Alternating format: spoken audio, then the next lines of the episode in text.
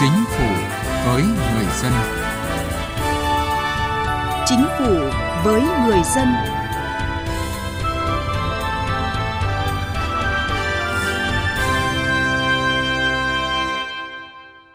Xin kính chào quý vị và các bạn. Chương trình Chính phủ với người dân chuyên đề cải cách hành chính xin chuyển đến quý vị những nội dung đáng chú ý sau. Những bước tiến và hạn chế trong xây dựng chính phủ điện tử ở Việt Nam – Trung tâm Dữ liệu Quốc gia về dân cư, dự án có ý nghĩa đặc biệt quan trọng để xây dựng chính phủ điện tử, kinh tế số. Và trước hết sẽ là những thông tin về cải cách hành chính trong tuần. Văn phòng Chính phủ vừa có văn bản truyền đạt ý kiến của Thủ tướng Chính phủ yêu cầu xử lý nhanh việc cấp sổ hồng cho hơn 30.000 căn nhà và căn hộ ở Thành phố Hồ Chí Minh. Cụ thể, Thủ tướng chỉ đạo Ủy ban nhân dân Thành phố Hồ Chí Minh, Bộ Tài nguyên và Môi trường, Bộ Tài chính giải quyết ách tắc liên quan đến việc cấp sổ hồng và tiền sử dụng đất Thủ tướng giao Ủy ban nhân dân thành phố Hồ Chí Minh tập trung chỉ đạo Sở Tài nguyên và Môi trường thành phố Hồ Chí Minh và các đơn vị liên quan tăng cường đẩy nhanh tiến độ cấp giấy chứng nhận quyền sử dụng đất, quyền sở hữu nhà ở và tài sản khác gắn liền với đất trên địa bàn. Giai đoạn 2016-2020, Bộ Công Thương đã tiến hành giả soát cắt giảm, đơn giản hóa với 380 thủ tục hành chính thuộc phạm vi chức năng quản lý, giả soát cắt giảm, đơn giản hóa 880 điều kiện kinh doanh, đạt 72,37%, cắt giảm 1.051 các sản phẩm hàng hóa là đối tượng kiểm tra chuyên ngành của Bộ Công Thương, đạt 56%, đã tích hợp kết nối 130 dịch vụ công mức độ 3, mức độ 4 với Cổng Dịch vụ Công Quốc gia Bộ Công Thương là một trong những bộ đi đầu trong cả nước về công tác cải thiện môi trường đầu tư kinh doanh. Từ ngày 1 tháng 10, cá nhân tổ chức có thể thực hiện thủ tục cấp giấy chứng nhận tên định danh trực tuyến tại hệ thống quản lý tên định danh quốc gia, cổng dịch vụ công. Theo danh mục thủ tục hành chính mới ban hành, bị bãi bỏ trong lĩnh vực an toàn thông tin thuộc phạm vi chức năng quản lý của Bộ Thông tin và Truyền thông, có 3 thủ tục mới ban hành đều là các thủ tục hành chính cấp trung ương gồm cấp giấy chứng nhận tên định danh, cấp lại giấy chứng nhận tên định danh, gia hạn giấy chứng nhận tên định danh. Đến thời điểm này tại Bình Dương, số dịch vụ công trực tuyến được triển khai ở mức độ 4 là 38% và dự kiến đến hết năm nay có 50% số dịch vụ công trực tuyến được triển khai ở mức độ này. Bình Dương phấn đấu trong năm 2021, hầu hết các dịch vụ công của tỉnh sẽ được nâng lên ở mức độ 4 và mức độ 3, không còn ở mức độ 2. Tỉnh Bình Dương hiện xếp thứ 4 trong tổng số 63 tỉnh thành về mức độ tổng thể ứng dụng công nghệ thông tin. Cổng thông tin điện tử tỉnh Bình Dương được đánh giá ở vị trí thứ nhất cổng thông tin của các tỉnh, thành phố trong cả nước. Đến nay, 100% các sở ban ngành và địa phương tỉnh Phú Yên đã sử dụng chữ ký số để tạo sự hài lòng của người dân doanh nghiệp khi sử dụng dịch vụ công. Phú Yên đã công khai tiến độ xử lý hồ sơ trên cổng thông tin điện tử công khai cung cấp dịch vụ công trực tuyến mức độ 3, mức độ 4. Tỉnh đang triển khai xây dựng hệ thống thông tin báo cáo tỉnh kết nối với hệ thống thông tin báo cáo chính phủ, triển khai hệ thống thông tin tiếp nhận, trả lời phản ánh kiến nghị của người dân doanh nghiệp trên địa bàn tỉnh. Ủy ban nhân dân tỉnh Hòa Bình vừa tổ chức lễ khai trương trung tâm giám sát điều hành đô thị thông minh của tỉnh. Hệ thống có khả năng giám sát và quản lý từ tổng quan đến chi tiết từng tình huống như thống kê các số liệu, chỉ tiêu về tình hình kinh tế xã hội, công tác cải cách hành chính, thực hiện giám sát trực quan trên bản đồ số, giám sát về tình hình an ninh trật tự, phản ánh bất cập đô thị, hệ thống thực hiện camera trí tuệ nhân tạo, giám sát đô thị trực tiếp, thực hiện giám sát điều hành về nhiều lĩnh vực khác nhau như du lịch, y tế, tài nguyên môi trường vân vân nhằm xây dựng chính phủ điện tử và đô thị thông minh. Hiện cả nước đã có 17 tỉnh thành phố triển khai xây dựng và đi vào vận hành trung tâm điều hành thông minh. 9 tháng qua, Sở Khoa học và Công nghệ tỉnh Bình Thuận đã tích cực chủ động thực hiện các nhiệm vụ cải cách hành chính. 100% thủ tục hành chính thuộc thẩm quyền giải quyết của Sở Khoa học và Công nghệ được công khai trên cổng thông tin điện tử của Sở và tại trụ sở cơ quan đơn vị thuộc Sở. Tính đến ngày 15 tháng 9, có 61 hồ sơ được nhập vào cổng dịch vụ công và phần mềm một cửa điện tử, trong đó 100% hồ sơ giải quyết đúng và trước hạn. Cải cách hành chính với người dân và doanh nghiệp.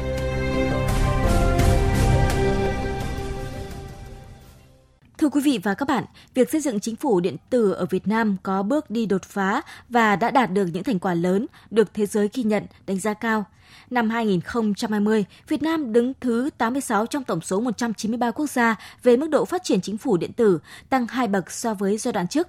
Tuy nhiên, vẫn còn những khó khăn nhất định, trong đó chủ yếu là việc xây dựng cơ sở dữ liệu dùng chung cũng như là tâm lý e ngại của một số bộ phận công chức và người đứng đầu – vì vậy, để đẩy nhanh tiến trình xây dựng chính phủ điện tử tiến tới xây dựng chính phủ số, chúng ta cần phải đẩy nhanh hơn nữa việc xây dựng cơ sở dữ liệu quốc gia dùng chung, nhất là cơ sở dữ liệu quốc gia về dân cư và nâng cao trách nhiệm của vai trò người đứng đầu trong quá trình xây dựng chính phủ điện tử. Tiến Anh, phóng viên Đài Tiếng Nói Việt Nam có bài đề cập. Trong thời gian qua, chúng ta đã có những thành công bước đầu trong xây dựng chính phủ điện tử như đẩy mạnh ứng dụng công nghệ thông tin, số hóa và hoạt động của các cấp chính quyền, cung cấp các dịch vụ công trực tuyến cho doanh nghiệp và người dân ở mức độ 3 và mức độ 4. Đáng chú ý, một số nền tảng hệ thống thông tin có ý nghĩa quan trọng mang tính đổi mới đã được đưa vào vận hành như trục liên thông văn bản quốc gia e-cabinet, cổng dịch vụ công quốc gia và mới đây là hệ thống thông tin báo cáo quốc gia Trung tâm Thông tin chỉ đạo điều hành của Chính phủ,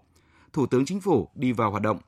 Theo nhiều chuyên gia, sự thay đổi này giúp đổi mới lề lối làm việc trong các cơ quan nhà nước, hướng tới xây dựng chính phủ số, kiến tạo phát triển, liêm chính, hành động, phục vụ người dân và doanh nghiệp. Cùng với việc đẩy mạnh ứng dụng công nghệ thông tin, thực hiện giao dịch điện tử trên môi trường mạng ở cấp độ 3, 4, các trục liên thông văn bản quốc gia, e-cabinet, cổng dịch vụ công quốc gia, hệ thống thông tin báo cáo quốc gia, trung tâm thông tin chỉ đạo điều hành của chính phủ đã tạo ra sự liên thông giữa các cơ quan quản lý nhà nước, tạo thuận lợi hơn cho người dân và cả cơ quan quản lý nhà nước trong xử lý thông tin và các thủ tục hành chính liên quan đến người dân và doanh nghiệp. Bà Lại Thị Đan Thanh ở thành phố Hồ Chí Minh và ông Nguyễn Văn Nam ở thành phố Nam Định, tỉnh Nam Định chia sẻ. Thực hiện trực tuyến mang lại rất là nhiều thuận lợi. Chúng tôi có thể theo dõi được quá trình xử lý hồ sơ ai là người xử lý hồ sơ của mình để trong trường hợp mà mình có khó khăn hay gì thì mình có thể liên lạc trực tiếp khi mà bộ hồ sơ được xác định hợp lệ thì chúng tôi chỉ cần lên nộp đúng bộ hồ sơ mình đã thực hiện và không cần phải bổ sung hay thay đổi gì hết tiết kiệm được rất là nhiều thời gian cho doanh nghiệp. Trước nay các công việc hành chính mà dân đến với các cơ quan thì thường giải quyết chậm trễ là vì có nhiều việc liên quan đến nhiều ban ngành. Và vì vậy cho nên công việc giải quyết không được nhanh chóng và thậm chí thiếu khách quan. Nay ấy, là có cái cổng cái báo cáo ờ, của quốc gia, thành ra là công việc được giải quyết cách nhanh gọn hơn vì có sự giám sát chỉ đạo từ cấp trên và có sự đôn đốc chung của các cái cơ quan ban ngành có liên quan dân rất phấn khởi và hy vọng rằng từ nay các công việc liên quan đến công, đến thủ tục hành chính thì dân sẽ được đáp ứng một cách nhanh chóng, chính xác. Việc xây dựng chính phủ điện tử đã có những thành công lớn nhưng chưa thực sự đáp ứng được yêu cầu thực tế. Việc thực hiện các dịch vụ công trực tuyến cấp độ 3, cấp độ 4 vẫn còn chưa nhiều và rời rạc. Hiện nay, chúng ta vẫn chưa có một bộ phận cơ sở dữ liệu quốc gia dùng chung mà hầu như vẫn mỗi bộ ngành quản lý một bộ dữ liệu riêng, chưa có khả năng kết nối và chia sẻ.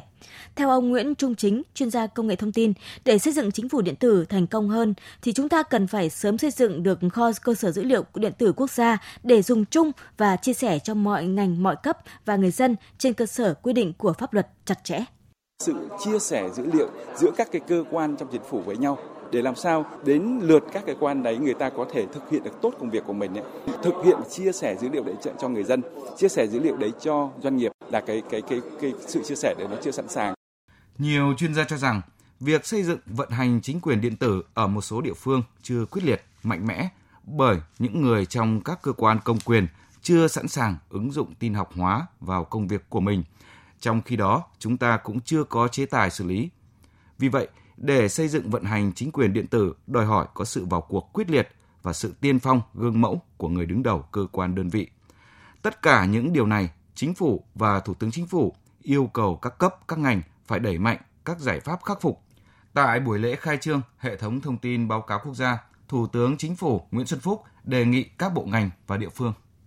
Chúng ta cần tiếp tục đổi mới trong triển khai xây dựng chính phủ điện tử, chính phủ số gắn cải cách quản trị công với chuyển đổi số trong hoạt động của cơ quan nhà nước. Cần thúc đẩy mạnh mẽ kết nối, liên thông, tương tác và cung cấp các dịch vụ công một cách có hiệu quả giữa chính phủ và các bộ ngành, cơ quan quản lý hành chính, các cấp, tổ chức chính trị, xã hội liên quan. Thông tin dữ liệu phải thống nhất theo tiêu chuẩn hoạt động, thông suốt, đem lại hiệu quả cao nhất. Thúc đẩy mạnh mẽ cán bộ, công chức làm việc trên môi trường mạng cần phải đào tạo, nâng cao năng lực công nghệ thông tin, trang bị kỹ năng số cần thiết để có những thay đổi nhanh chóng, ngày càng thích ứng với môi trường làm việc trên mạng. Xây dựng chính phủ điện tử hướng tới chính phủ số, nền kinh tế số là một chủ trương lớn cần được đẩy mạnh triển khai trong thời gian tới. Để hoàn thành được các mục tiêu đã đề ra cần có sự vào cuộc với quyết tâm cao của cả hệ thống chính trị, tạo ra một phương thức điều hành mới, một cách làm mới nhằm góp phần quan trọng trong việc thúc đẩy phát triển, ứng dụng rộng rãi công nghệ thông tin nhằm phát triển kinh tế xã hội và bảo vệ Tổ quốc, tận dụng tối đa lợi ích của công nghệ số mang lại để đảm bảo phát triển nhanh, bền vững đất nước.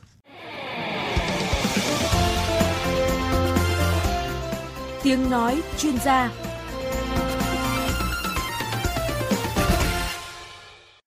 Thưa quý vị và các bạn, như chúng tôi vừa đề cập, để xây dựng chính phủ điện tử thành công, yếu tố cốt lõi là phải xây dựng cho được cơ sở dữ liệu quốc gia dùng chung, mà trước hết là hệ thống cơ sở dữ liệu quốc gia về dân cư. Mới đây, Bộ Công an đã ra mắt Trung tâm Dữ liệu Quốc gia về dân cư đây là công việc có ý nghĩa đặc biệt quan trọng không những của lực lượng công an nhân dân mà còn là cốt lõi để xây dựng chính phủ điện tử, kinh tế số. Đó là phân tích và nhận định của Trung tá Vũ Hoàng Đạt, Phó Giám đốc Trung tâm Dữ liệu Quốc gia về dân cư, Bộ Công an khi trả lời phỏng vấn của phóng viên Đài Tiếng Nói Việt Nam. Mời quý vị và các bạn cùng nghe. Thưa ông là nhiều người cho rằng là khi mà cơ sở dữ liệu quốc gia về dân cư được vận hành thì nó là một cái cuộc cách mạng trong cái công cuộc cải cách hành chính cũng như xây dựng và vận hành chính phủ điện tử, chính phủ số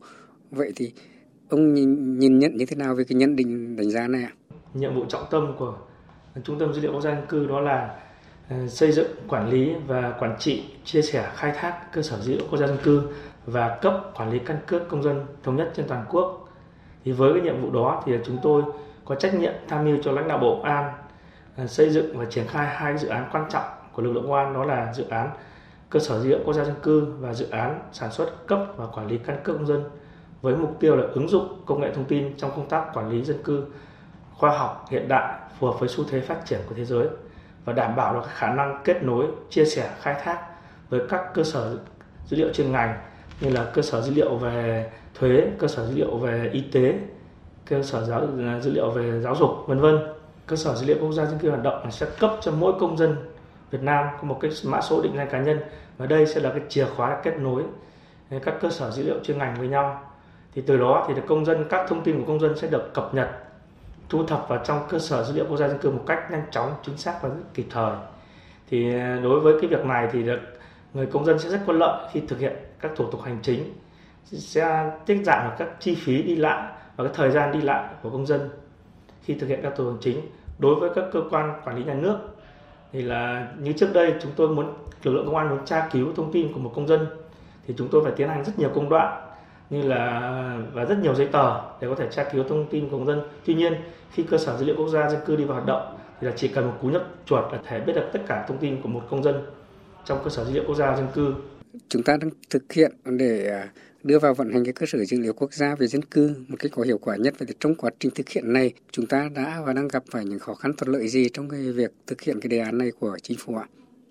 Chúng tôi phải tiến hành rất nhiều các mặt công việc để có thể đáp ứng được mục tiêu yêu cầu trong việc xây dựng cơ sở dữ liệu quốc gia dân cư. Tuy nhiên trong cái giai, giai đoạn hiện nay thì chúng tôi đang tập trung tham mưu cho cấp lãnh đạo thực hiện các công tác trọng tâm sau đây. Thứ nhất như là tham mưu cho lãnh đạo Bộ An báo cáo cấp có thẩm quyền